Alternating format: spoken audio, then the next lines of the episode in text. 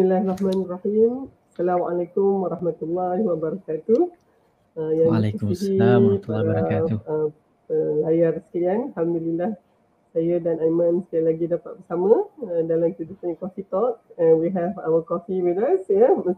Dan kali ini saya dan Aiman kena ada kopi ais lah, ya, sebab cuaca memang panas sekarang ni. Allah, panas sangat. Betul. Dia bukan saja panas tapi juga lembab, jadinya kita berpeluh-peluh kan.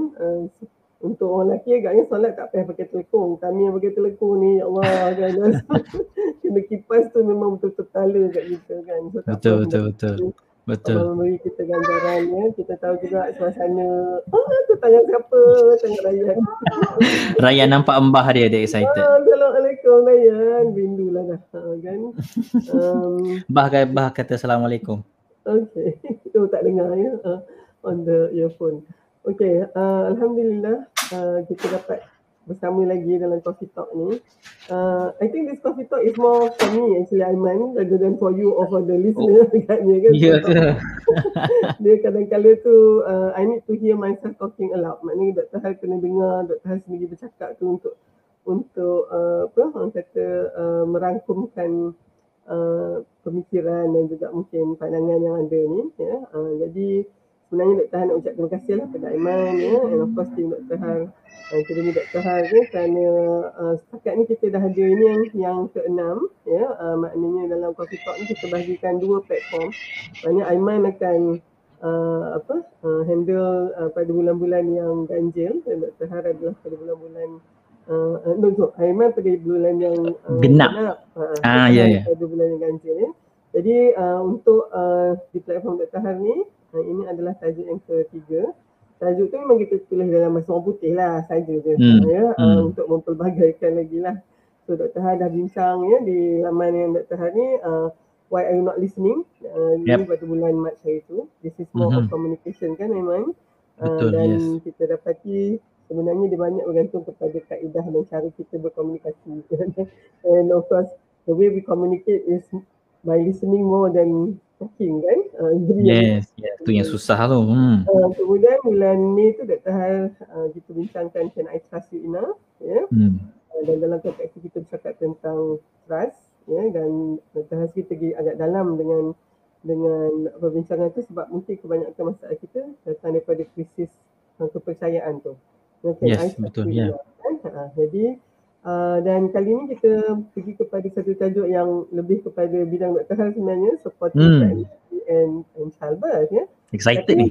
Okay. Tapi sebelum tu ada 3 lagi tajuk yang dah kita bentang tu di atas platform ataupun planta yang hosted by Aiman. So dia Aiman boleh refreshkan kita apa benda yang kita dah bincangkan di Aiman punya ni lah Coffee Talk. Alright. Kita mula di mana? Kita mula bulan Februari. Februari kita mula dengan topik power struggle, me versus you. And then kita go through topik pasal long distance relationship, very popular topic. And then the last time we spoke on my channel, we talked about toxic positivity. Adakah cukup sekadar sabar je lah. So those are the 3 topics yang kita bincang dekat platform saya. So total lebih kurang 6 lah, ya. Yeah. All 6 topik dah. Okay. Baik. So ada orang kata suara Dr. Ha perlahan ya, sekejap ya. Mungkin Dr. Ha kena cakap buat sikit kot. Saya dengar okey je. Okey ya. Alright. Okey. Mungkin kalau masih tak apa dengar ke atau maknanya agak Dr. Ha belum masuk dia lah kot. Ya. So kalau okey dah ni, maybe boleh komen. Okey. Sebenarnya tajuk hari ni kita letakkan supaya kita boleh apply semua yang dah kita bincang sebelum ni. Yes. Okay. So kita sekarang kena macam put a situation, maknanya apabila kita dah nak mula daripada berdua nak jadi bertiga tu. Okay. Adakah itu sesuatu yang kita memang rencanakan ataupun kita just take it as how it comes lah, ya. Kalau tiba-tiba mengandung lah macam tu ataupun kita memang merencanakannya, ya. So dalam tu pun rasanya daripada tajuk hari ni kita cuba letakkan di situ semua yang dah kita bincangkan lah Aiman.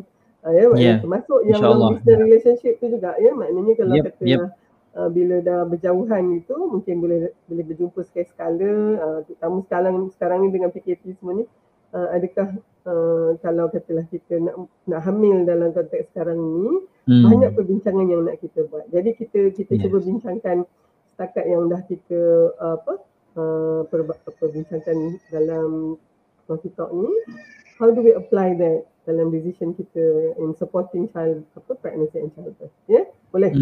Okay. Boleh. Dr. Ha mungkin nak tanyakan Aiman dululah kan. Kalau para pendengar semua perasan, kalau platform ni Dr. Ha yang host, Dr. Ha akan tanya dulu. Kalau misalnya Aiman punya time, Aiman tanya dulu macam tu. Ya, betul. Saya di rumah orang.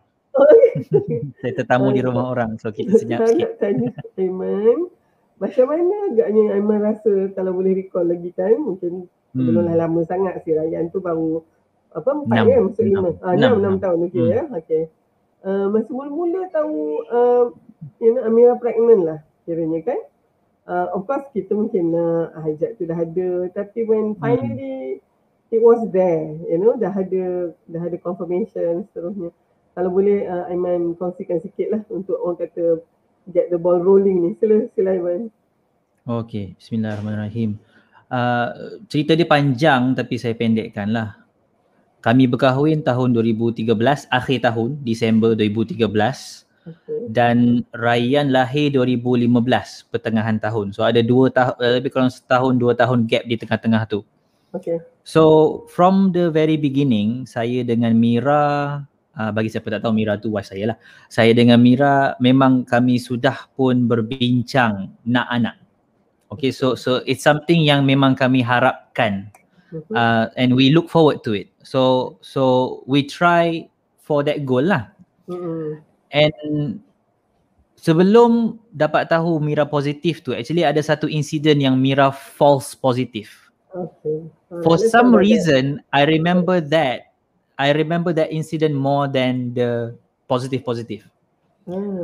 I remember the location, I remember the situation, I remember my feeling at the time. So pendek cerita, we thought Mira was pregnant.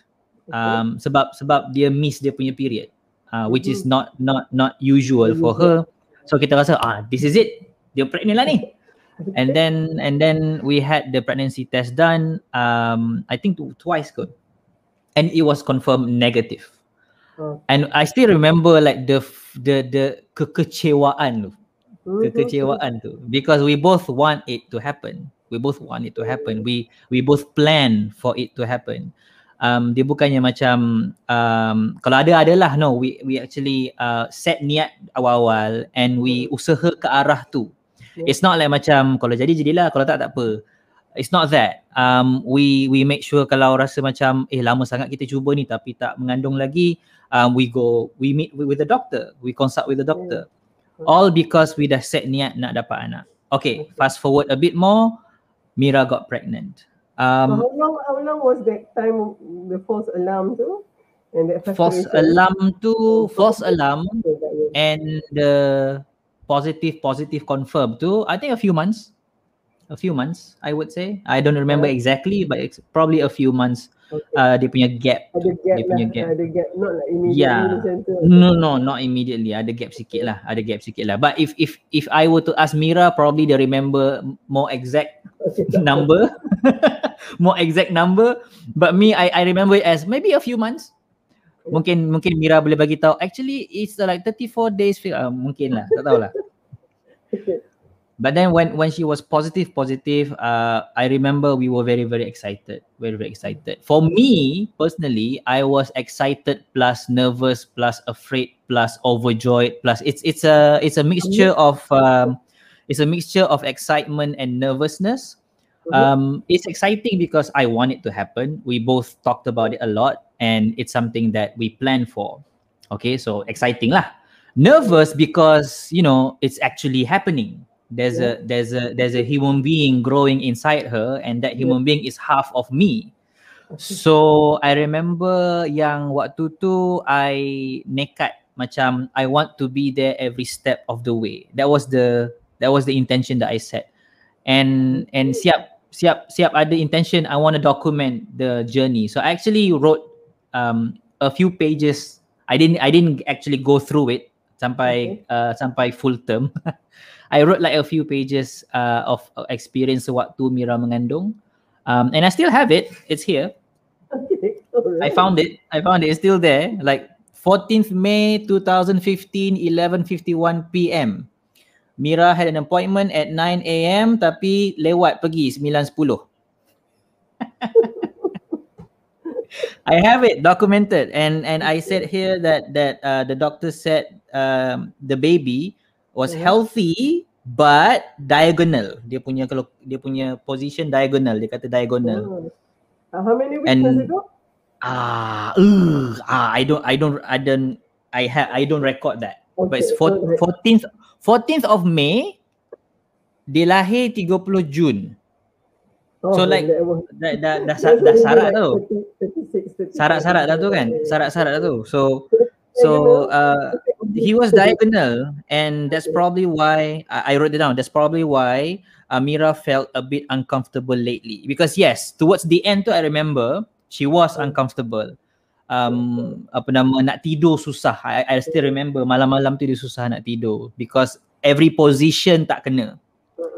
So yeah, I have it documented over there lah. So that was the feeling that I got. I wanted to be a part of the journey every step of the way. So every appointment doctor saya pergi, clinic appointment saya pergi, and I'm lucky because I'm self-employed.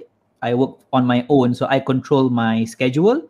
So I actually can hantar dia pergi klinik, hospital every single time ada appointment. So I was there every step of the way lah, and until all the ultrasound. You were there right inside her. All the ultrasound. Apabila doktor benarkan saya masuk lah. Okay, sure. I was there. Kalau tak pun duduk dekat ruang menunggu lah, tunggu dia keluar. So yeah, I was excited.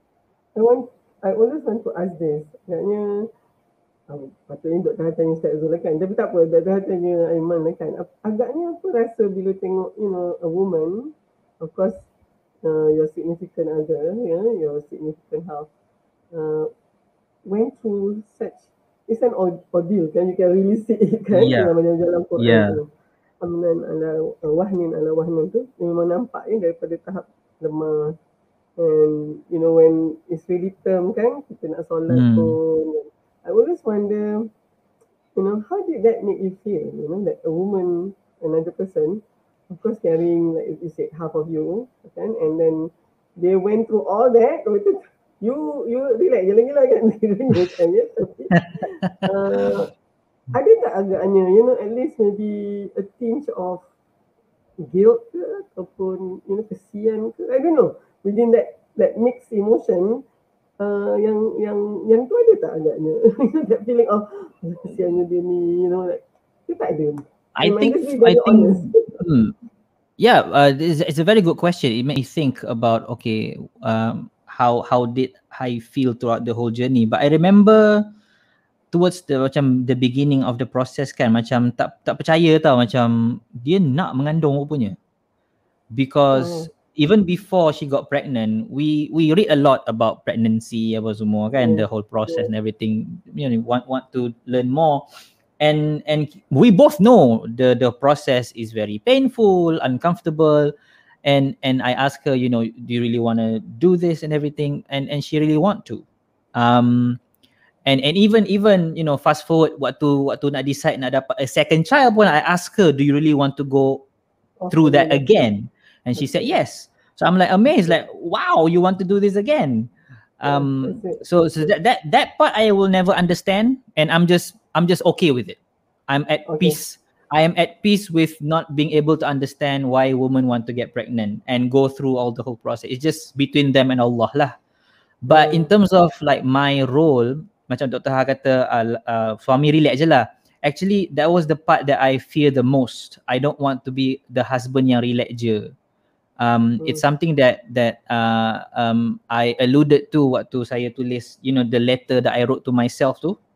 Kalau siapa tak tahu, before I got married, I wrote a letter from my single self to my married self. Macam nak bagi tahu, you better be sure you jadi lelaki yang macam ni because I even before got married pun I heard a lot of stories tau about you know husband deadbeat husband, absent father and and that got me thinking I never wanted to be like that. So whatever kind of pathway that I created for myself, it has to be far away from that image. So bila Dr. Ha kata jadi suami relax je lah, that was the one thing that I fear. I don't want to be relax je. I always want to, I cannot carry the baby for her, but I can carry her in a way, metaphorically speaking and maybe literally speaking juga kan. So that's why I wanted to be there every step of the way too. Because dia tak boleh lari tau daripada the baby, but I can. And this is something that we discussed before. Knowing that you can do something horrible is your best line of defense. Kalau you rasa macam, takkanlah aku nak macam tu kan, aku lelaki baik kot. If you deny that possibility, then you are letting your guard down. So kembali kepada kata-kata profesor saya tu kan. So I never wanted to let my guard down. So I always think to myself, I could walk away. I can. I have the ability to do so, but I don't want to. So many people did, you know, walk out of the pregnancy kind. Yeah. Unfortunately, physically and emotionally. Sometimes they're there physically, but not there emotionally. So I wanted to be fully there, emotionally, physically. Whatever she needs, she can tell me. I try my best to be as available as possible. Obviously, tak perfect. I still remember one time. Mira bagi tahu yang you know towards the end of the pregnancy waktu dia tak boleh tidur tu kan. Dia bagi tahu yang dia pandang saya, dia rasa jealous. Sebab saya duk tidur.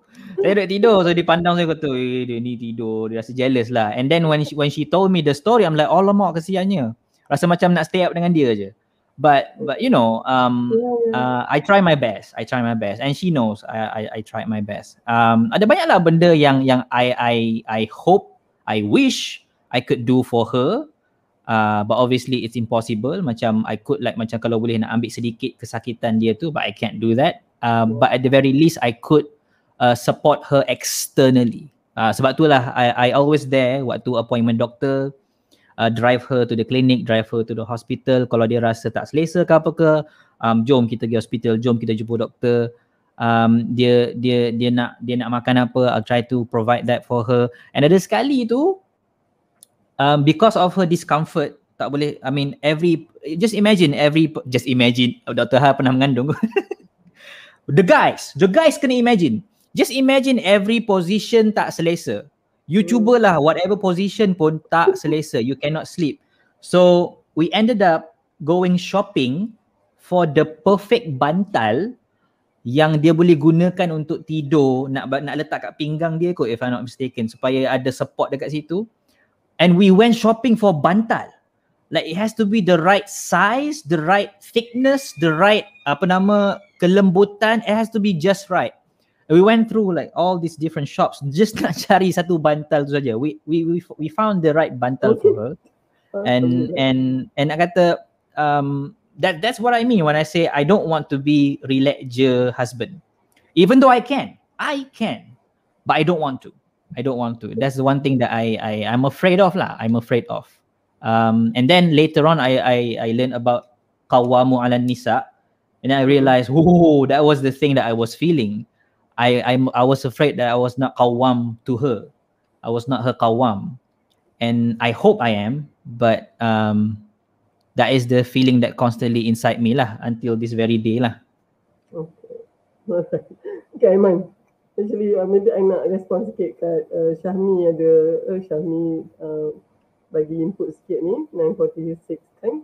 So, dia rasa macam tajuk ni just referring to the wife, but how about wife referring to the husband? I mean, supporting the husband. Okay, just in the very beginning, kita clarifykan this is not just for the wife, yeah? Yeah. Because the concept now is actually we are pregnant. Okay, so sekarang ni, you know, in most of our consultation dengan patient yang pregnant ni, kita akan kata, both of you are actually pregnant. It's just that the pregnancy physically is within the wife because it's the wife yang ada uterus. So Syahmi, this is also about supporting you, okay?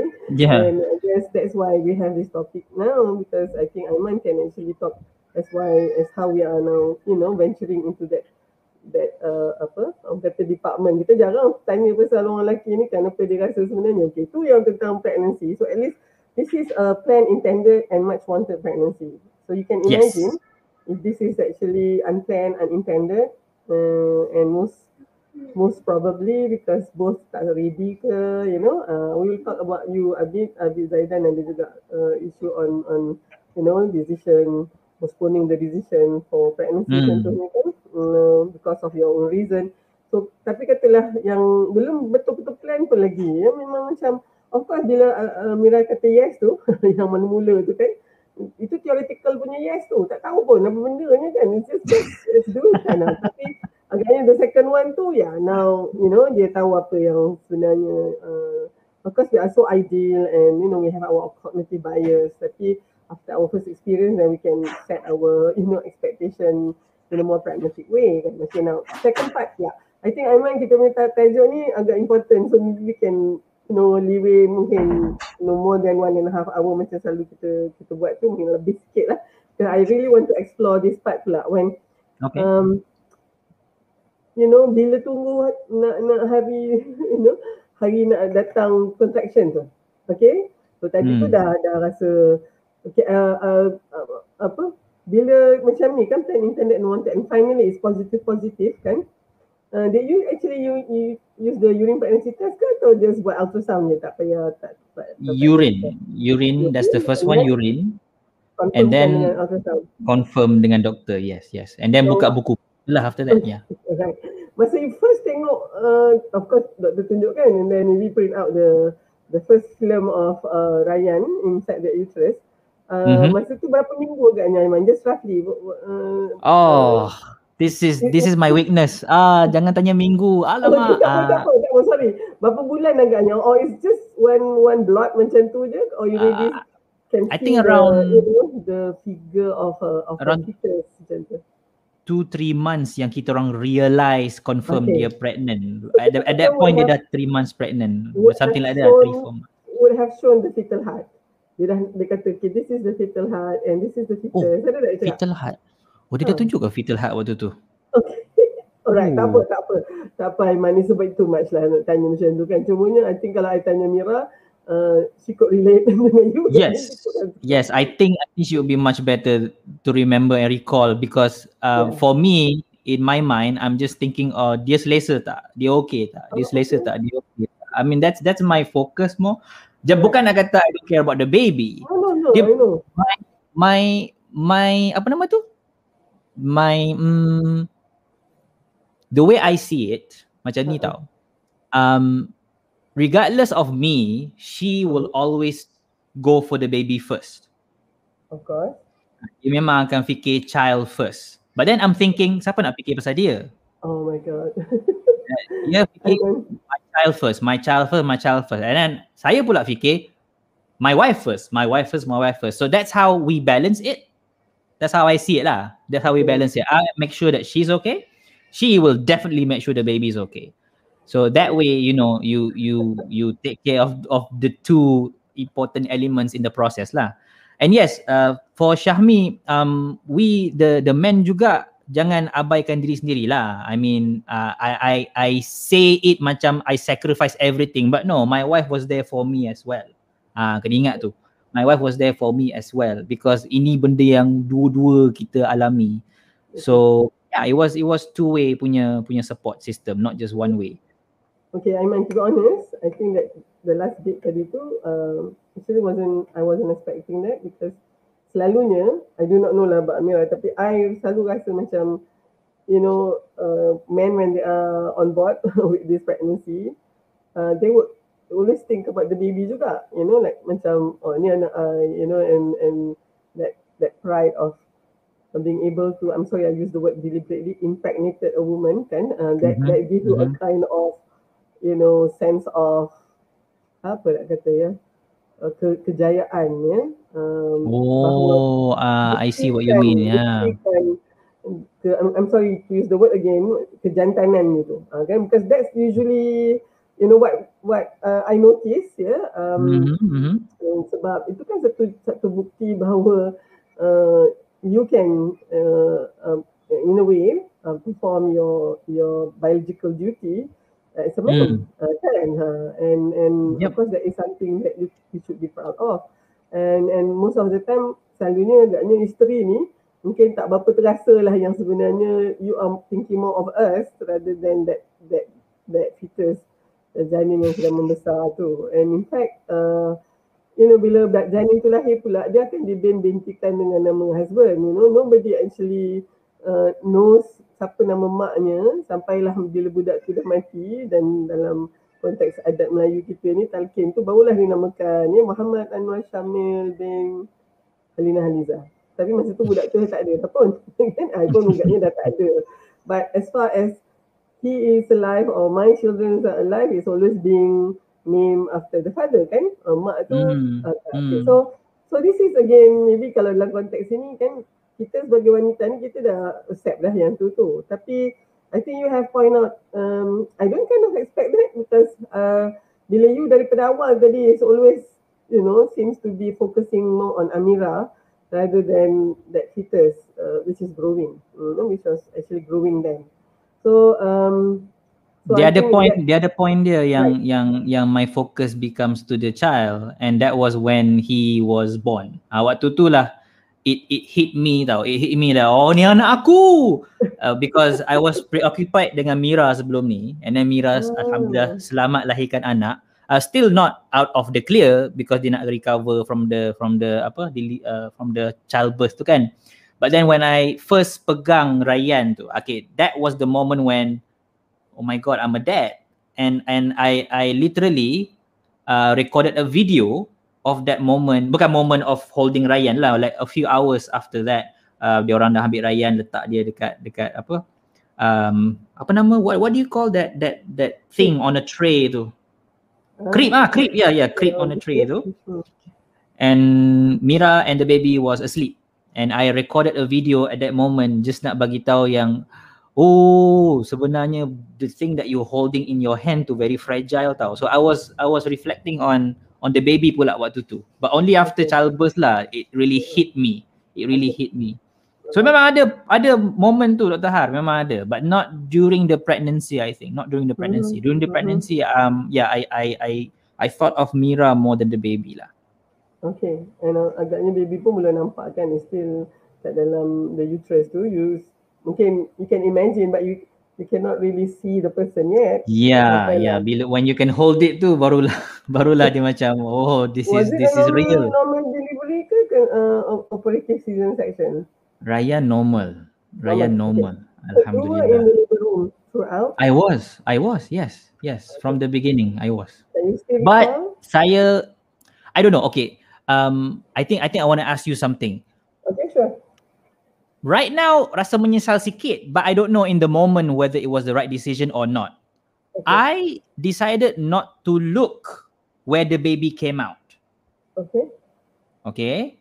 And then after that, rasa macam patut like witness lah benda tu kan, because it's not something that you see every day. So rasa menyesal sikit at that point lah. I wasn't there to look where my son came out. I just stay dengan kepala Mira untuk give her support kan.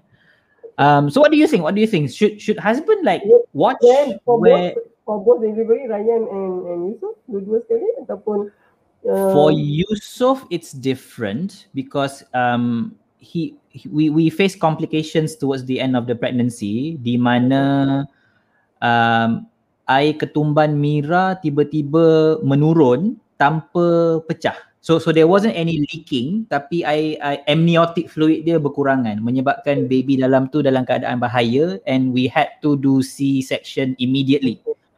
So it was C-section lah. Waktu C-section pula, I couldn't be with her. Doktor kata kena stay ada distance sikit kan, pasal dia orang nak buat pembedahan. So I was towards where the baby came out lah. So at that time I witnessed. But not the natural way lah. Okay. You were asking whether you should be... Yeah, should I watch the natural birth from where the baby came out? Should I? Is it something that if I don't watch it, macam you miss a lot, like the miracle of birth ke apa ke? No. If you ask me, to be honest, from my experience, agaknya it's better for you to be where you are lah, where you are dekat atas tu, rather than down there, because satu, I cannot actually gauge macam mana your response towards that, okay, because that's not a usual thing to see. And because we all ni doktor ni memang we were trained, we are well trained in that, jadi kita memang we know what's happening. Jadi kalau misalnya you all yang tak ni, then you to be honest kan, agaknya that would be takutnya dia ada impact pula pada you, you know, in looking at Mira lepas tu lah agaknya, you know, after that. Oh, I didn't think of that. Oh, yeah. Okay. Makes sense juga. Walaupun memang bukan aurat lah kepada suami kan, untuk observing all this, cuma I would advise you all not to be dekat bawah tu lah, kan, kalau saya pun duly noted for the third child, insyaAllah. Okay, alright. Cumanya of course you can see the pain kan, sakit. Oh yeah. How do you how did that make you feel, you know, to see somebody in macam masa I kan, I went to 4 deliveries, alhamdulillah semuanya tak ada complication. Ustaz was actually with me, cuma Syifa masa tu tak sempat dia sebab masa tu my cousin who was attending me, she was the MO in Hong Kong masa tu. So dia kata, tak apalah ni, pergilah solat dulu, solat Zuhur. Dia kata ni lambat lagi ni, baru 3-4 cm. And then I was, you know, first baby selalunya 1 cm per hour kan. Tapi I rasa masa tu sakit tu dah kuat lah. Saya kata takkan kot macam ni. So you know, I have to go for another 7 hours of this agaknya kan. Okay lah, so I pun tak boleh nak expect. And then Ustaz actually went to be solat, dia tak adalah kat sebelah I masa tu. And half I think about 20 minutes after he left, I delivered. Kan, so memang he miss that lah kan. Kesian dia.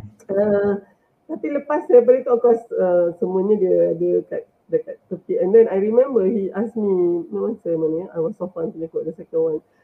Dia nampak I sakit sangat kan agaknya, so he hold my hand and said, sakit ke yang? And during that time, I rasa nak tumbuk muka dia. So I kata, what is question? Kan? Tapi kan lepas tu Ustaz kata, dia tak tahu nak tanya apa. You know, he felt so helpless. Dia selalu nampak muka I ni senyum kan. And during that time, dia nampak I was trying my best to still cough a smile, sedangkan I was in great pain, so dia tak tahu nak tanya apa. And then lepas tu I kata kat dia, I minta maaf lah kat dia, lepas tu I kata I actually rasa macam nak tumbuk muka dia lepas tanya soalan tu. So actually kan, why do we have to deal with this question kan, agaknya Aiman, sebab you know, when a woman actually went into labour, she can become another person, you know, because it's just too painful. And usually kalau benda yang sakit ni, the next emotion that is invoked is actually anger. You rasa marah, yeah? And this pain pula tu, Allah, dia datang sakit, you know, and then nanti kan dia relax pula. And then baru you nak rest sikit, then dia datang lagi, you know, and then maybe initially it was 1 in 5 minutes, itu pun you tak tidur dah. And you're worried about the baby lah, macam-macam kan, and then it suddenly become 1 every 3 minutes, and then 1 every 2 minutes. Makin kerap, and makin kerap. Long, and you just want to bear down, and then so that's why agaknya kalau kat bilik bersalin tu, it's okay, I'll take. Yeah, so dia memang this is the shortest journey for a human being, you know, that about 4 to 5 centimeter. That's all actually the vagina tu tau. Tapi that's the most dangerous and it's the most significant. Semuanya Allah is so great that He has kept us safe and sound, that we actually went through that. Because you know, adalah some analogy macam mana actually the baby's head was actually being compressed macam tu in order to go through the pelvic bone, you know, under the pubic bone tu, and finally you know, you nampak dia keluar macam tu kan. That's why the skull dia belum betul-betul siap tau kan. Dia macam, you know, all those plates were actually still, you know, gliding on each other, kan. And And that's why for us yang nak conduct delivery, we must make sure that that process is well conducted, so that the pressure wouldn't be just like pop meletup macam tu, then it cause a lot of, you know, structure damage within the hair. Yeah, very so delicate. You can just imagine kan that process. This is actually the most critical process for the mother, and of course for the baby that is coming up, and also for the father. So kan, so memang betul lah kan, ya, pregnancy ni, I think we have spent maybe almost 20 over minutes discussing about, no, dah dekat 30 minutes discussing on that event saja of pregnancy and childbirth kan. But tadi so Dr. Tahar tanya, yes, how do I feel bila tengok contraction Mira kan? I don't know, because I don't feel it, I just see it. I mean, it's a different experience. Obviously, Mira got the first-hand experience, every inch of it. I got the second-hand experience. I was there beside her. So, awal pagi Khamis tu dia rasa pelik. And then immediately I drove her to the hospital and we got a private room and I sat beside her. And then waktu tu mulalah datang contraction. She was hooked to a monitor yang detect contraction tu. I don't know what's the name of the machine. That is cardiotochogram kita panggil. It will actually detect the fetal heart and the toko tu, maksud dia the contraction. Yes. So because we really need to see how the baby is responding to the contraction by looking at the fetal heart. Itulah. So apa yang doktor terangkan kat saya, okay, cik nampak ni bila naik 100 maknanya contraction kuat tu. That's all she said. I'm like, okay. So I was looking at the monitor, tengok bila line naik, because I couldn't like feel it. So I can see, okay, at least I can see, oh dah 100 dah, Mira okay tak? Okay Mira. So macam Ustaz Zul juga, I have no idea what to say, what to ask. So I just hold her hand, and kalau dia nak squeeze, saya kata squeeze je. Kalau dah rasa nak squeeze kuat-kuat, yang dia squeeze kuat gila. And That's all I can do lah. So I would say the feeling was a little bit of helplessness, I guess, because you want to do more. You want to show support. You want to be there. But then you don't know how to do that, especially first time. So I can 100% rasa apa doktor, apa yang Ustaz Zul rasa. Memang kita orang rasa blank waktu tu. Rasa macam sedikit bingung waktu tu, apa aku nak cakap kan, but you want to show concern, you want to show support. So I just, you know, minta dia bernafas and pegang tangan dia. I guess I refer to the movies kot. Waktu movie kan selalunya husband buat macam tu, okay, breathe and pegang tangan, minta dia squeeze. I just copy the movies je lah, to be honest. I just copy the movies and mungkin tambah sikit, okay kita berzikir lah, and I do something, I don't know. And then later on, I asked Mira, abang membantu tak? Dia kata tak. Okay. Which is honest. I appreciate that. Which is honest. But you know, compared to kalau husband tak ada, I think better husband ada. At least the presence tu. I think the presence could help a bit. At least dia boleh macam Dr. Ha cakap lah, ada anger kat situ, which is understandable. I understand. She might feel angry kan. I understand that. She can channel the anger to me. It's fine, right? And I wouldn't feel offended one bit, because what she went through is macam alah apalah sangat kalau dia tumbuk muka I kan. Silalah. So I guess for me, a little bit of helplessness, but then I'm still glad I was there, you know, because if I'm not there to witness and to be there to help, at least try to help, I think that would be worse kot for me lah, worse. I've seen it all, yang change into a lioness bila dia tengah in labour, and you know, just pukul husband dia marah sangat husband dia. Dia dah husband diam dia kat situ kan. And ada yang, I know a very soft-spoken friend of mine, jadi kearang sangat masa dia in labour, and I witnessed that all because I collected dia punya anak kan. So and then I just cakap dengan husband dia, you have to forgive her for this, okay, it's okay, it's okay, kan. And then finally bila anak tu dah lahir kan, of course it's a kind of relief because he's finally out, and that immense emotion of, you know, all this that long months of waiting, and finally you have this moment of joy, and that's why it's very important for us to deliver a healthy baby who can have, you know, who can cry out with APGAR score of 9 and 10. Maksud dia macam, you know, that is when dia cry out tu kan, maknanya dia memang, you know, heart rate dia punya breathing apa semua okey lah, and then colour dia pun cantik semua tu, and that is very important for us to hand this baby kan. So I think that is an experience, of course semua orang went through that. Sebenarnya kalau can you imagine masa my mother dulu, of course dia bersalinkan semua kat rumah, and then bidan aja, and my father kat luar tu kan. Of course masa tu tak adalah suami ni masuk ke dalam, tapi my mother would always say arwah pak itu solat je kat luar tu kan, solat sunat tu ya, tak berhenti kan.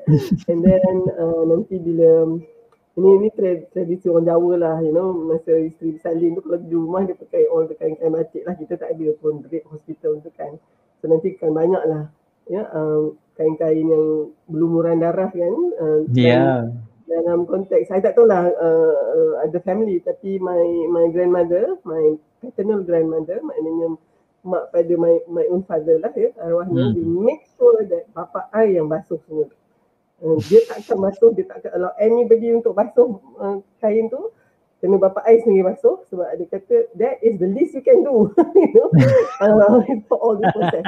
So, I think I need to bring that up because agaknya itu cara, you know, orang dulu-dulu nak, you know, bring home that message that this is actually your child, and this woman has gone through hell, you know, almost lost her life for that agaknya. And agaknya bila, I do not know lah kan, bila orang lelaki nak kena basuh kain-kain yang penuh dengan darah tu, and you know, you have to be berani lah juga nak basuh darah macam tu banyak. And I think that would drive home the message that, you know, inilah pengorbanan seorang wanita tu. Okay, so I agree. Of course sekarang ni tak adalah tradisi tu kan, cuma I ingatlah masa tu, of course kita rasa lega, kita rasa bangga, Alhamdulillah, syukur sangat-sangat kan. And I think the best was actually bila Ustaz Zul, you know, peluk tu, and then dia cium kita punya, you know, dahi ni, and that appreciation and saying terima kasih ya Abang, ya, terima kasih tu. Okay, so and that is actually the whole process of it. Of course ada benda lain pula kan, budak ni kan tak nak tidur lah apa semua tu. And then so I think kita punya tajuk hari ni supporting pregnancy and childbirth, taklah sampai kepada, tapi of course you know lah, after that, you know, it does not end. Itulah dia ya, 9 bulan mengandung, lepas tu habis daripada tu, bukannya lepas tu boleh relax, lepas tu ada pula seorang lagi ni.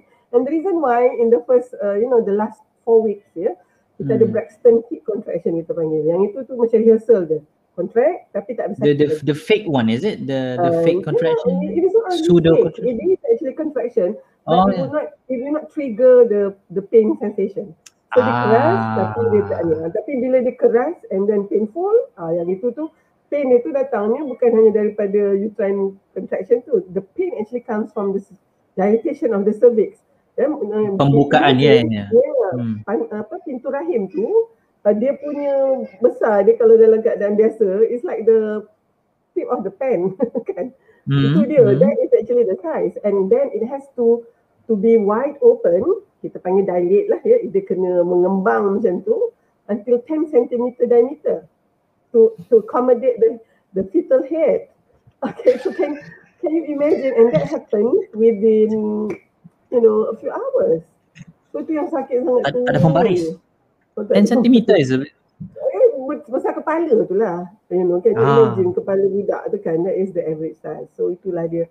Ya, penderitaan dan kesakitan yang kita terpaksa alami tu. Semuanya can you imagine ya, walau sakit macam mana pun, I delivered 4 kan.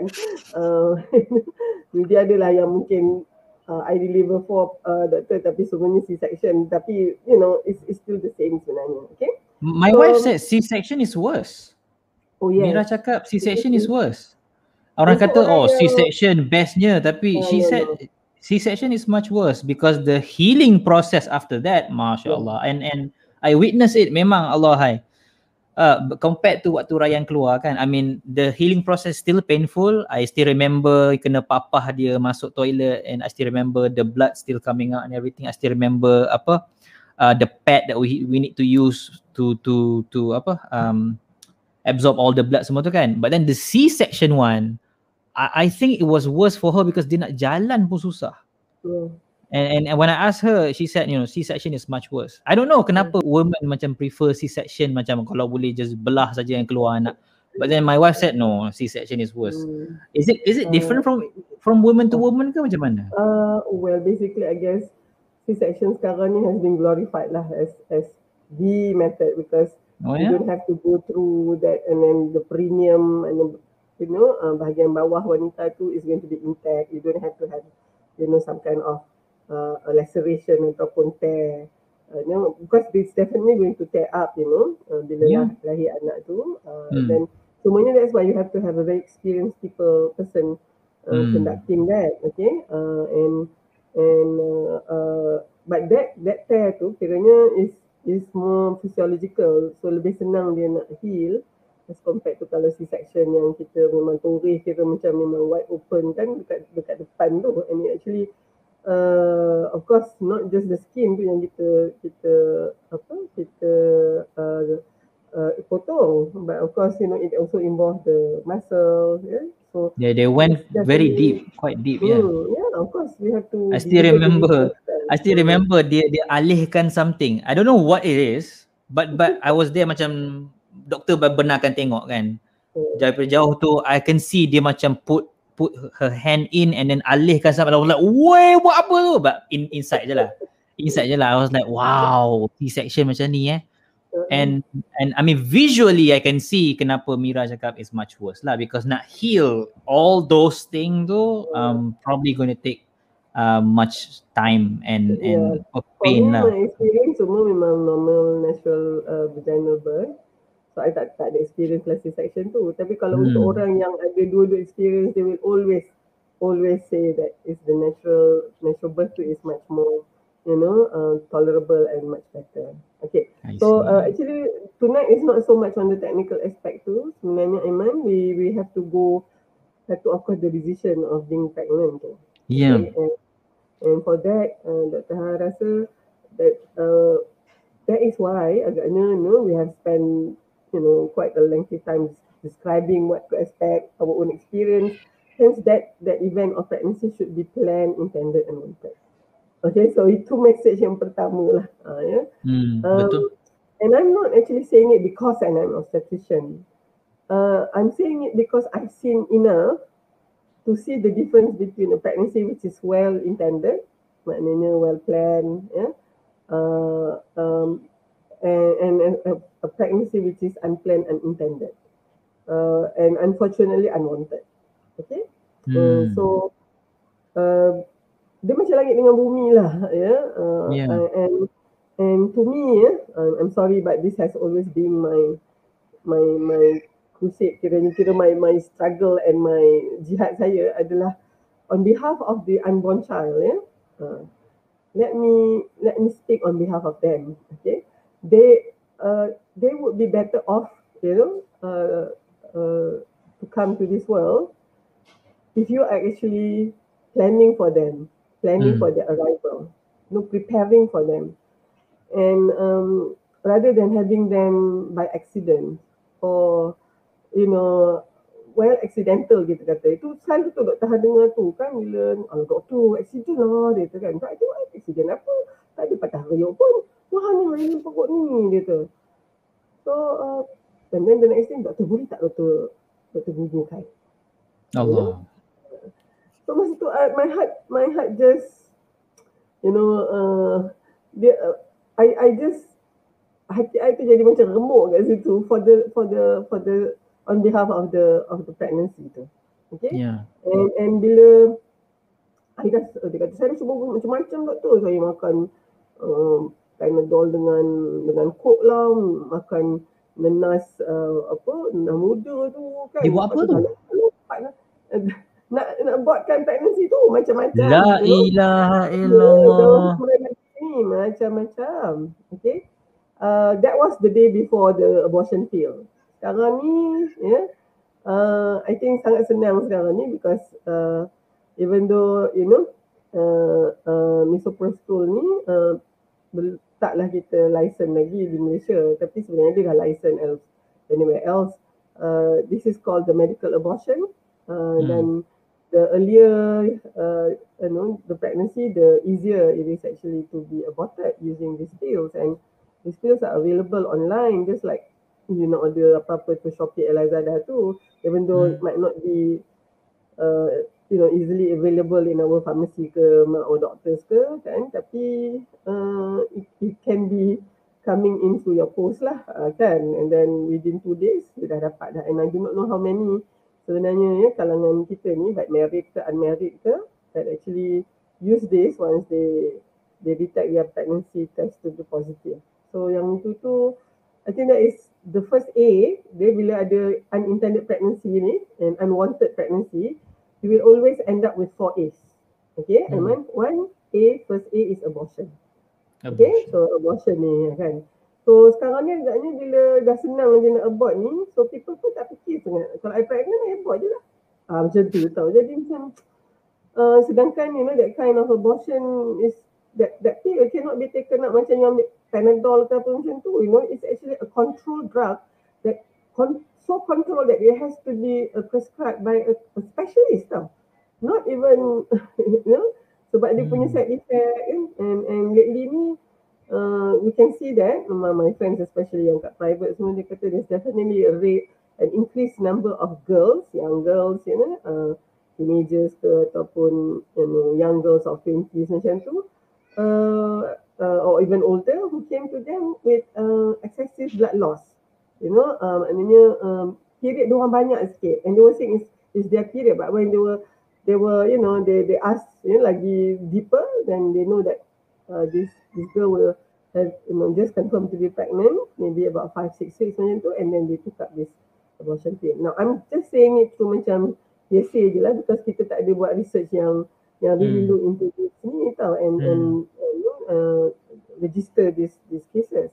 Sebenarnya is starting to become more because that is the commonest complication ya, yeah, for abortion ni ha, yang kita panggil medical abortion ni. Okay, so bila macam tu, that's the first A. The second A would be acceptance, maknanya tak apalah, dah rezeki nak buat macam mana, macam tu kan. Dia punya berat je bunyi dia. Betul ya, nangis-nangis ni, and then I'm sorry lah, kadang-kadang tu they were both not ready yet. Tapi itulah dia buat keputusan, and then maybe alah biarlah, insyaAllah tak pregnantnya. I selalu tanya ni pada patient yang maybe first child selalunya plan intended wanted kan, macam, tapi the second one yang selalunya tak, sebabnya dia tak, so selalunya lepas anak pertama tu we really spend time discussing about this. 3 soalan. Puan, berapa besar agaknya keluarga puan ni? We are asking about how many children do you want? And the question, the answer will always be, tengoklah, kalau misalnya Allah nak kata ikutlah rezeki, kan? Kalau Allah nak bagilah banyak pun okey, kalau nak sikit pun serah sajalah, macam tu. Dua-dua ni husband and wife ni. Okey, satu. Second question, okey, bila agaknya puan nak kandungan yang akan datang lah ya, ini dah bersalin dah ni. 3 tahun lagi doktor, 3 tahun lagi. Sekarang ni tak ada pun orang kata next year pun boleh lah, ataupun besok beranak lagi pun tak apa, tak ada orang nak kata. Dulu adalah orang kata tak apa, kalau next year pun tak apa, dia kata sebab saya ni kalau kerja pun tak apa kita kan. Tapi sekarang tak ada dah, Aiman, semuanya nak kata 3 tahun lagi, 3 tahun lagi doktor, macam tu. And then bila the third question, okey puan, kalau puan kata nak 3 tahun lagi, apa agaknya kaedah merancang yang puan nak pakai? Sebab rahim kita ni, dia tak ikut apa yang mulut kita cakap. You know, mulut kita kata okey tak nak mengandung, 3 tahun lagi, 3 tahun lagi. Tapi I agree. All it needs is actually just, you know, a supply of sperms, okay? And then, bolehlah mengandung. Okay, dan bila soalan yang ketiga ni, apa jawapannya? Tak apa doktor, jangan risau, kami tahulah nak buat apa.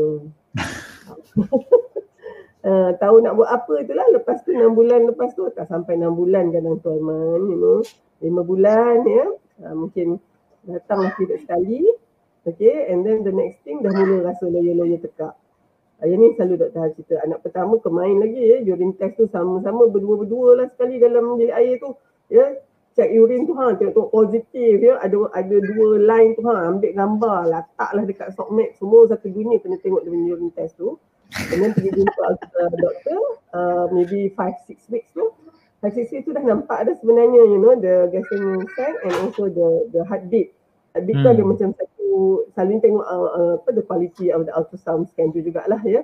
Most of the good quality will actually, you know, you can really see one spot tu dia keep on pulsating tau, and that is actually, you know, kita punya jantung ni by 5 weeks dah ada dah. You know, so our jantung is older than our age sebenarnya ya. Sebab kalau Chinese kan dia kalau 6 tahun tu sebenarnya 7 tahun sekali dengan dia dalam kandungan tu dia dah dikira sekali. And bila nampak tu, kita tunjuk ni hanya puan, dua orang macam nak masuk dekat stand mesin ni. And then bila kita tunjuk, kadang tu maybe lah fetus yang dah 8 weeks macam tu, dia ketengok macam tu kan, dia kata, ni I pernah lah nampak ni kan, over lah sikit. Looking at each other, you know, lovingly and say, looks like you darling. So I rasa macam tu, pekok kepala dia. Saya sendiri tak tahu mana kepala, mana badan lagi.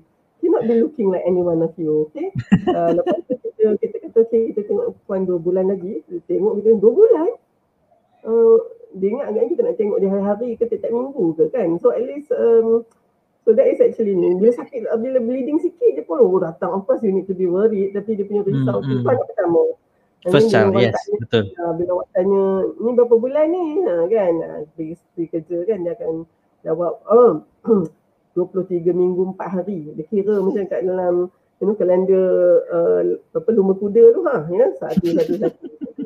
And then bila nak beranak tu, shopping dia, you know, itulah dia plan intended and wanted pregnancy. Yeah. Okay. Lepas tu belilah semua-semua, segala-galanya lah beli. Ha, kan. So imagine ya, when you are actually having all this positiveness and you know that harapannya macam tu, so your brain is full of endorphin and it will spill over to your baby tau. And that's why your baby first one selalunya kan nampak sangat cute, sangat pandai, sangat cerdik, lepas sibuk-sibuk je. Hari tu kan Prohan kata kan, tolonglah kan, think about a way that you can space out your pregnancy. Tak nak kan, kata tak apa doktor, don't worry, kita tahu nak buat apa. Ha, tu tadi 5 bulan, anak baru 5 bulan dah ya, mungkin datang period sekali, lepas tu tak datang dah, and start to feel funny, you know. Kalau hari tu kita dua-dua orang masuk dalam washroom tu untuk check urine, kali ni kita seorang je. Ya. Tengok positif, Aiman. Positif. Ini cerita betul kan? Bukannya ni cerita betul. Tengok. Hari tu kita seronok kan. Ni bunyi cicak tu. Takkan kot kan. Agaknya urine test ni lemau kot. So dia buang. So it's a denial. And then dia tak cakap dengan siapa-siapa. Tunggu lagi 2 minggu tengok. But lagi memang positif. By this time husband dah nampak, dah kata you ni jangan-jangan. Sebab husband pun belum nak anak lagi. Kan? And agaknya selalu husband will leave it to the wife lah kan untuk ni. And then lama I pregnant kan. Kena marah pula. Ini ramai ni. You know, bila husband not ready katalah kan. Kena marah ni. You know, and it's usually Siapa marah siapa? The husband marah lah the wife ni. Especially kalau doktor atau nurses, because you know husband would say that you kan doktor, you kan nurse, patutnya pandai lah kan. And these are the people who will come to me crying, Dr. Prof. I tahu bila dia pregnant tu, bila kita lah, I dah nasihat kan, dia orang tak apa Prof. Lepas tu nanti, I rasa macam baru dia beranak kan. Lepas tu, I jumpa kat koridor, dia masuk satu jalan lain. I kata, kejap. You pregnant ke kalau Prof macam tu tahu je. Dia pun takut lah nak jumpa Prof ni kan, sebabnya dia kena menjawab. Tetapinya, well, I think kalau dah mengandung tu nak buat macam mana pula kan. Tapi then, that is, and of course the treatment of that pregnancy is totally different than the first one yang plan intended wanted. Yang ini yang by chance and accidental ni, selalunya they will come very late. Sometimes bila datang tu kan dah 18 weeks, dah 20 weeks. Kadang tu dah tak perasan pun dia mengandung. Tak tahu ada bergerak je. So selalunya dulu 18-20 weeks they would have come to us 4 times dah. For the first one. Ini belum datang sekali je pun baru datang. Ini bila kita tanya, Allah sedih sangat tau. And then of course diorang tak datang untuk follow up as frequent as the first one. And yang paling I sedih tu kan bila I buat round, tengok baby yang pakai baju yang you tahu baju tu sebenarnya dah ada orang lain pakai. Sorry lah, Aiman agak emotional pula. Selalunya kan kita pakai baju baru apa semua kan, but there were babies yang pakai baju yang you tahulah ni baju hands down kan? Hand me down. So lalu kita akan tanya Puan, alah doktor, kakak dia baru setahun.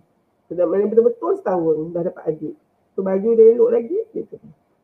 So selalunya nanti kan Tahar kan cakap lah atau eloknya kalau anak yang pertama ni Puan, eloknya dialah pakaikan lagi anak yang hari pertama dia lahir ni pakaikanlah baju yang dia punya. Alah tak apa doktor. So masa tu kan I kata, this is the type of treatment that this baby is going to have for the rest of his or her life. Okay, Aiman. So I think this is where we need to look into the questions kan. Dah 10:30 ni. Yes. I really enjoy the conversation this time. I mean this is really really macam flashback balik kan waktu Rayyan, waktu Yusof. Okay. So actually in today's session ni agaknya Aiman, I just wanted to highlight that how important it is to plan and you know for this pregnancy. It has to be well intended eh? And much wanted. Sebab dia punya cara kita. I don't understand why the husband yang marah. I mean I don't understand why ada marah to begin with, because it takes two to make a child. Bukannya macam isteri dia seorang-seorang dapat anak. No, it takes two to make a child. So I guess I don't get it. Asal laki tu marah pula. You did it too. You were there. So and so my staff ni will come to me crying kan, to prove kena marah dengan my husband. And then cakap apa? I diam je. Lain kali you cakap kat dia, bang, gitu kan. Saya ni kalau awak tak ada bang, saya tak mengandung ni. So you know you have to actually drive the message across that responsibility falls on both of us kan, bukannya seorang saja. Betul okay? Ya. So Aiman, macam ni, kalau unintended, unwanted pula, they can be a different story altogether. You know, I have women who has been divorced masa dia pregnant, walaupun ialah jatuh lah talak tu, tapi sangat berdosa lah kan, dia punya idah dia semua kan sampai masa, and you know that during pregnancy, incident of infidelity ataupun kecurangan memang meningkat. Kebanyakan kecurangan berlaku ketika isteri sedang hamil ataupun selepas melahirkan. Oh really? I didn't know that. Yeah, okay, you can just go into any statistic, you will see that. Okay, itu satu. Keduanya juga abuse. You know, in an abusive relationship, I think there's a study in Canada that shows very beautifully, bukan beautiful macam mana lah, maknanya when, of course when it's an abusive relationship, dia bukan abusive all the time, dia ada dia punya episodes kan. And yeah, this betul. Episode, when they tracked it and then just mapped it, it actually coincides. It macam coincident, it's not coincident lah, but it happens every time the woman was pregnant and having a child. So something about pregnancy that make agaknya, you know, the man becoming a little bit more aggressive. You know, they just the way they communicate agaknya macam mana ke. So that is what happen usually kalau pregnancy tu unplanned, unintended. Because they feel the family planning is the woman's responsibility? Yeah. Okay. I mean, of course, that is the usual perception for the time being lah. Kan? And sebab method contraception ni pun sebenarnya yang more effective is actually woman method. Because women yang rasa, you know, the burden of pregnancy. Kalau male punya method kan, katalah we do not have a pill that you can pop in every night macam yang kita tahu kalau kita kan. In fact, if you want to use pill, it will be testosterone. And testosterone ni pula, kalau kita you ambil testosterone saja, dan daripada Encik Halim ni jadi Halimah nanti kerang. You know, because, yeah, of course it will antagonize your, you know, your endogenous androgen.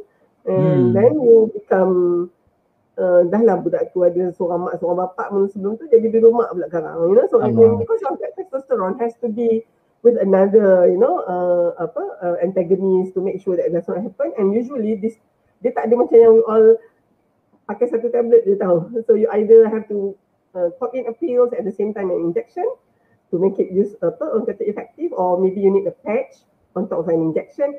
So selalunya Ini drug ni, you know lah ya, kalau ubat ni compliance important. Kalau boleh, saya kita akan gunakan makan mungkin kalau seminggu sekali pun lagi bagus compliance dia daripada tiap-tiap hari contohnya kan. Tapi kalau misalnya kena makan tiap-tiap hari kemudian dua cara pula, satu injection satu makan, usually orang tak ambil lah. And what more in this case pula, bila you tak ambil pill you tu as a man, you know, yang pregnant ni bukan you. Yang pregnant ni tu adalah the wife. Sorry for that, macam tinggi sikit suara. But I guess kita pun pernah tengok kan macam mana ada simulator kan. Man were given this simulator for contraction. Yes, labor pain. And then tengok macam mana you all boleh tahan ke tak. So that was funny, tapi you can imagine lah kan, that is actually the one that we have to go through. So to be fair, I just feel that family planning ni I think men has to take a more active role because yelah kan, the whole pregnancy thing women banyak carry. At least the family planning tu you take charge lah juga, because our contraceptive method senang je sebenarnya. It's much easier. Over the counter, tak payah belajar doktor pun. It's external, it's not invasive, tak ada drug, anything. I'm talking of course about the condom, kot siapa tak faham. And because my wife dia cuba pil tau, dia cuba pil, dia cuba injection. And maybe because of her biology, benda tu menjadikan dia punya hormon haywire.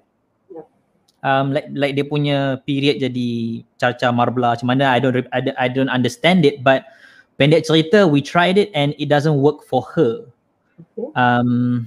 Because I don't know, maybe her biology, I don't know. Because dia ikut yang doktor cakap, injection 2 kali. Ini waktu kita orang pergi haji, kita orang guna injection tu supaya dia boleh buat ibadat haji tanpa ada period. But then, period dia datang. So we were like terkejut macam, macam mana? Nasib baik alhamdulillah haji dia boleh selesai, but then we were surprised that the injection doesn't work. So the explanation was maybe like because this has to do with hormones kan, and each individual tu ada dia punya own unique circumstances. So all in all we decided, you know what, kita dah try, and I think all these drugs ni for my wife, for Mira, probably not the best idea. So I take charge lah for the planning, and really it's again, it's the least you can do. Dia nak kena fikir banyak benda lagi. Dia nak kena fikir bila dia pregnant, dia kena fikir okay nak doctor's appointment, and then dia nak fikir labor, dia nak fikir after labor nak nyusukan anak. We just fikir, make sure you understand when to pakai and when not to pakai. And to tanya, okay, is it time for us to try again? Are you comfortable? Your body rasa okay tak for us to try for another child? Are you ready to go through all it? That's all that we have to do is to. That's why for me, I think my mindset is always Mira first. Because if Mira is okay, my baby is okay. That's where it came from, I think. And I mean so far my theory is proven true lah. If Mira's okay, my baby is okay. So happy wife, happy life. Betul juga. So I don't get it. I mean, marah wife. I mean, come on. Okay, Aiman, I'm glad we have this coffee talk because maybe for you kan, kalau you tak dengar ni daripada mula Dr. Hazmi, you wouldn't believe it kan. Tapi I have my own experience lah. Sampai I rasa macam, you know, of course, men like you is like a rare species agaknya kan, and because of that, women have, you know, work together in solidarity to actually look after ourselves. Okay, and that's why, you know, all the method of contraception yang ada ni, they are all female methods lah ya, because we know that we have to, okay, so I think kita tengok soalan-soalan ni. Yes, sure. I intend to kena habiskan jugalah by before 11. I think my son is here by the way, dengar suara rembah dia. Abid Zaidan ni dia tanya apa, I'm watching this together with my wife 9:48 tadi. Oh nice. Alhamdulillah married for 7 months now. Decided to put on hold of TTC. Sorry, TTC what? Ni apa ya? What's TTC? What's TTC? Tapi maybe macam pregnancy lah kot kan. As we feel best to wait until we are fully vaccinated in September. So okay, Dalam sesi tu dia kata we would love to hear some advice on pregnancy lah agaknya, and we also hope to learn more on pregnancy and childbirth. Okay, sebenarnya I think if you want to delay dulu sampai both of you are fully vaccinated, I think it's a wise choice, ya.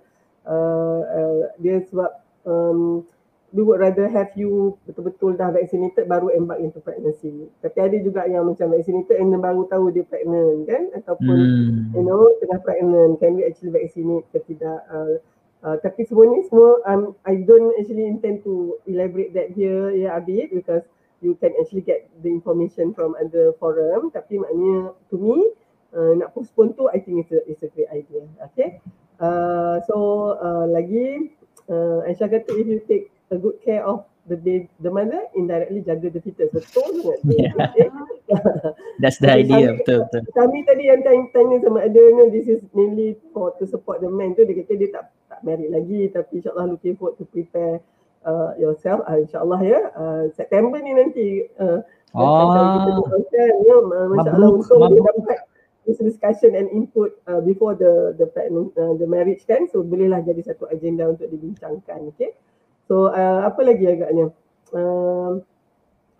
sekarang mungkin boleh translate in the way jaga wife during confinement, ya, yeah, of course, ya, yeah, dalam masa confinement tu sangat perlulah kan Aiman, husband to be there, ya, yeah, walaupun mungkin tak boleh nak susukan anak. Maybe Aiman nak touch sikit pasal, you know, in confinement, you know, after yes.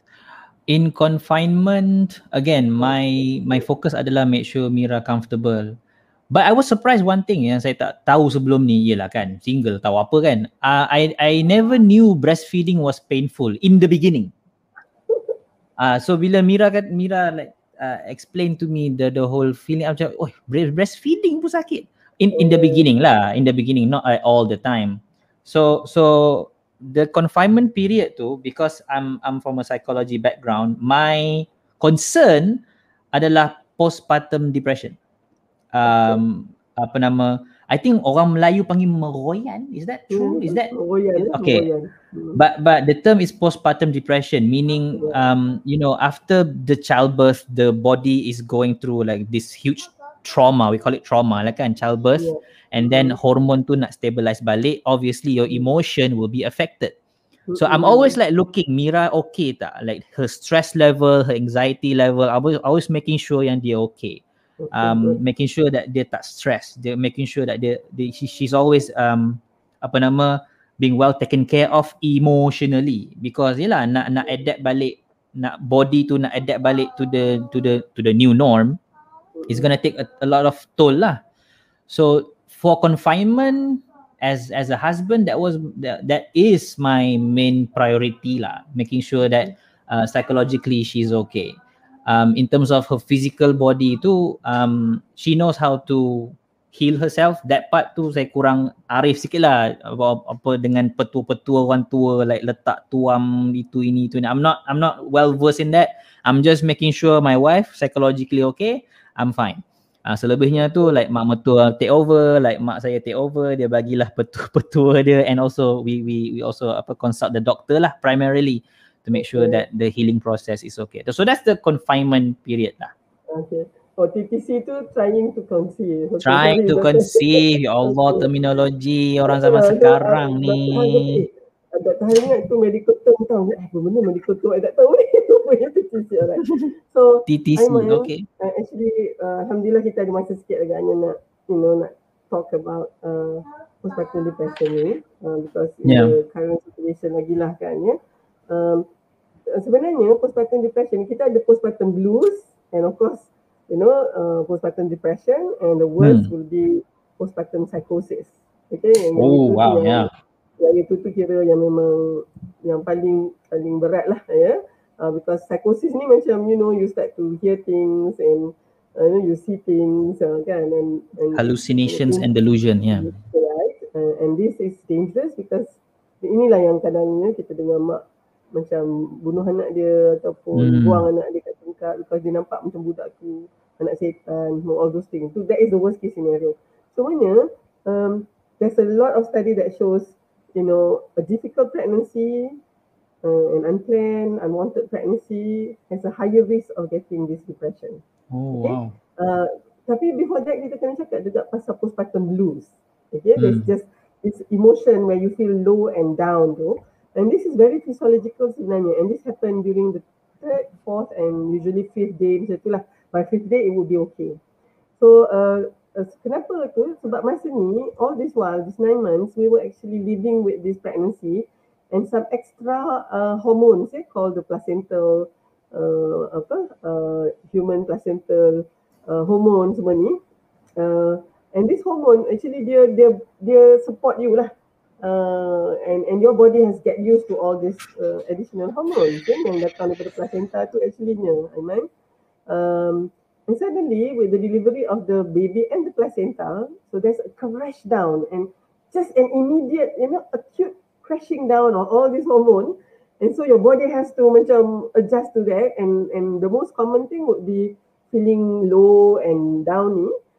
Itu dari sudut hormonnya. Tapi jangan lupa after 3 days you feel, masa first day tu you excited lagi kan, orang kata muka macam mak je comel ni. And then tu tadi yang Amira kata kan, nak establish breastfeeding tu sangat susah sebenarnya. You tak pernah rasa macam mana. And then kalau kurang latching dia nanti there will be some blister, sangat painful. Menyusukan anak tu dengan menangis, dan budak tu menangis dia pula tak cukup susu ke, you know, and this is why pada saya lah kan, that confinement care tu yang mana companionship ni need more than just the husband. I'm sorry Aiman, as much as you know husband kata tak apa doktor saya boleh jaga anak saya, but please lah, itu women need another woman to look after in confinement ni. Sebenarnya kalau kita tengok dalam zaman dulu kan, tak boleh buat tu, tak boleh buat ni. Sebabnya begini tau Aiman, this is the only time for this woman who has been serving other people all their life, being served pula like a queen. You know, and that is the whole 6 weeks, you know, or 42 days, 6 weeks of being served by other people, and that is why it's important. Sebab itu juga lah yang akan apa orang kata prevent meroyan, prevent all this depression. And that's why kalau dulu, you know, at one time dulu paternity leave tu 3 hari je. So the day you beranak and then besok cuti 3 hari lah. And then Hazul pergi balik kerja. Padahal hari ketiga tu lah dia tengah depressed. So I selalu advise my patient, kata okay, so, tapi sekarang ni dah seminggu dah. You know, dah 7 days, which is good. And I would say hari ketiga tu selalunya kalau you tak nak, kan orang selalu datang tengok baby semua, you can actually ask for, you know, kalau boleh datang maybe 2-3 hari lagi lah. You know, it's all love, tender and care lah kat situ tu kan. Tender, love and care. And masa ni, kalau boleh kita duduk dengan mak kita yang sangat supportive. Mak mentua pun tak apa. Tapi sebab you see breastfeeding ni kadang orang akan criticize tau. Macam alahai susu sikit kot tu, anak duk menangis je tu kan. Lepas tu and then mak dulu kalau masa hari ketiga ni dah menyancut-mancut ayak. Kita pun dah you know you and all this kadang tu lah macam mana you kena supportive of the woman ni kan. And then so I think pada I lah ya, berpantang tu sebenarnya kalau lagi tak percaya pun lah, you know, the medical benefits behind it, to me it has a lot of psychological punya benefits, you know, where you feel that people will actually drop everything and come to you. Okay, so Dr. Ha actually masa tu mungkin ya Dr. Ha sendiri je yang berpantang tu, but I did not realise how, you know, how important those support was, and later on bila, but I guess masa Jannah was born 2019 tu kan, Syifa ada complication sikit masa tu, and I was like 10,000 kilometers away here kan. So bila I jaga dia for I think almost like 12 days tu dalam pantang tu, I really make sure that you know dia jadi macam permaisuri, you know, yang betul-betul kita jaga dia kan, makan dia tak payah masak, kalau tak dia selalu yang masak. And then dia kata tak apa Umi, tak apa Umi, sebab boleh masak. And then the point is that no, this is the time where you are going to be served. So masa tu Dr. Ha, of course my son-in-law Naim kena kerja juga, but bila Dr. Ha balik tu, my son, adik Syifa, Syamil kena jaga pula kakak dia. And I think it was a good practice for him to look after being a confinement lady juga in a way. And I kata kena masak betul-betul, pagi tu kakak bangun aja breakfast kena dah siap, and then make sure it is served like this, mesti ada juga buahnya, and alhamdulillah he did that. So mudah-mudahan you know my my future daughter-in-law nanti. Bertuah. Mudah-mudahan lah kalau dia ni. So I think okay, kita kena rapat jugalah agaknya Aiman, you know. Alhamdulillah, I think we have a good discussion here. Kita tengok bahawa and this is when, you know, kalau kita punya matlamat tentang perkahwinan tu jelas, so kita tahu bahawa when, you know, pregnancy tu kita dah ready. So insyaAllah selalu Dr. Ha kata kena ada 5 capabilities tu, ya, maknanya yang Dr. Ha selalu cakap dalam IKIM, ya, somewhere in 2019.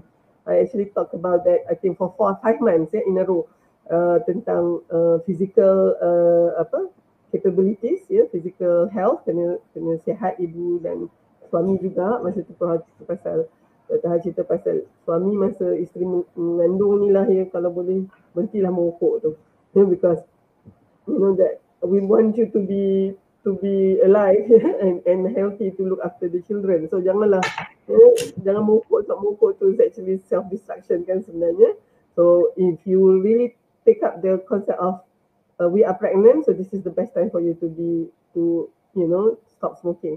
And then E yang pertama, ya, FEMES tu, E pertama tu lah emotional readiness. We talked a lot about that, and because you know the implication, it has to be wanted and planned, ya, supaya you know the emotion and you can actually avoid all this postpartum depression, ya, and psychosis ni. M is actually masa, so you need to spend, you kena ada masa, ya, untuk kehamilan tu dan juga kelahiran serta menjaga anak tu. Dia bukannya ada masa bila anak tu dah keluar saja, but of course masa pregnant tu pun dah kena ada allocate masa, ya. E yang kedua tu adalah ekonomi. Of course, money is not everything, but everything needs money. Macam mana? Kira macam tu lah kan. So economical ni, and of course now dengan COVID semua ni, I know, you know, kita memang kena ikat perut sikit ke. So these are again the most important thing tu ni. Semuanya kan, Aiman tak payah habiskan. S tu actually social support. Kena ada tadi tu. Dan confinement ni, kalau misalnya boleh, kalau mak kita boleh datang, that's so helpful kan. Jadi, so tu tadi, famous.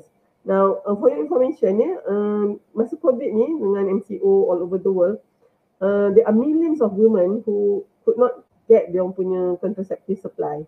Okay, because the clinic has been downsized because the priority is on COVID, especially macam kalau kita sekarang ni, you know, all the health resources semuanya siphon to menangani COVID-19 ni. Jadinya service macam contraception semua tu disrupted. And because of this, WHO actually, and UNFPA actually anticipated there will be at least 2 million of unplanned pregnancy that is happening. In fact, ada, you know, some data tunjukkan maybe up to 5 million juga of pregnancy which were not planned. So there's a lot of unplanned pregnancy during this COVID juga. Yeah? So I think this is something yang kita kena ambil berat. Yeah? So thank you, Aiman, for, you know, making your time, and it's always you know, very, very enriching to talk to you, yeah, and giving this insight, yeah, and I hope to be at your platform lah pula, yeah, next month. Tajuk kita mungkin tak release lagi dulu, nanti buat suspense. Akan release soon, insyaAllah. Terima kasih Dr. Ha kerana jemput saya. Banyak flashback yang manis-manis dalam conversation kali ini, insyaAllah. Harap-harap memberi manfaat kepada semua. Okay, insyaAllah. So terima kasih sekali lagi, kita jumpa bulan depan pula, ya. Wabillahi taufiq wal hidayah. Assalamualaikum warahmatullahi wabarakatuh. Assalamualaikum warahmatullahi wabarakatuh. Amira, Rayyan dan Yusof. Say bye-bye. 1, 2, 3. Bye-bye. Bye Rayyan. Good night. Dia tunggu papa dia nak tidur sekali. Betul lah tu. Okay. Alright. Assalamualaikum warahmatullahi wabarakatuh.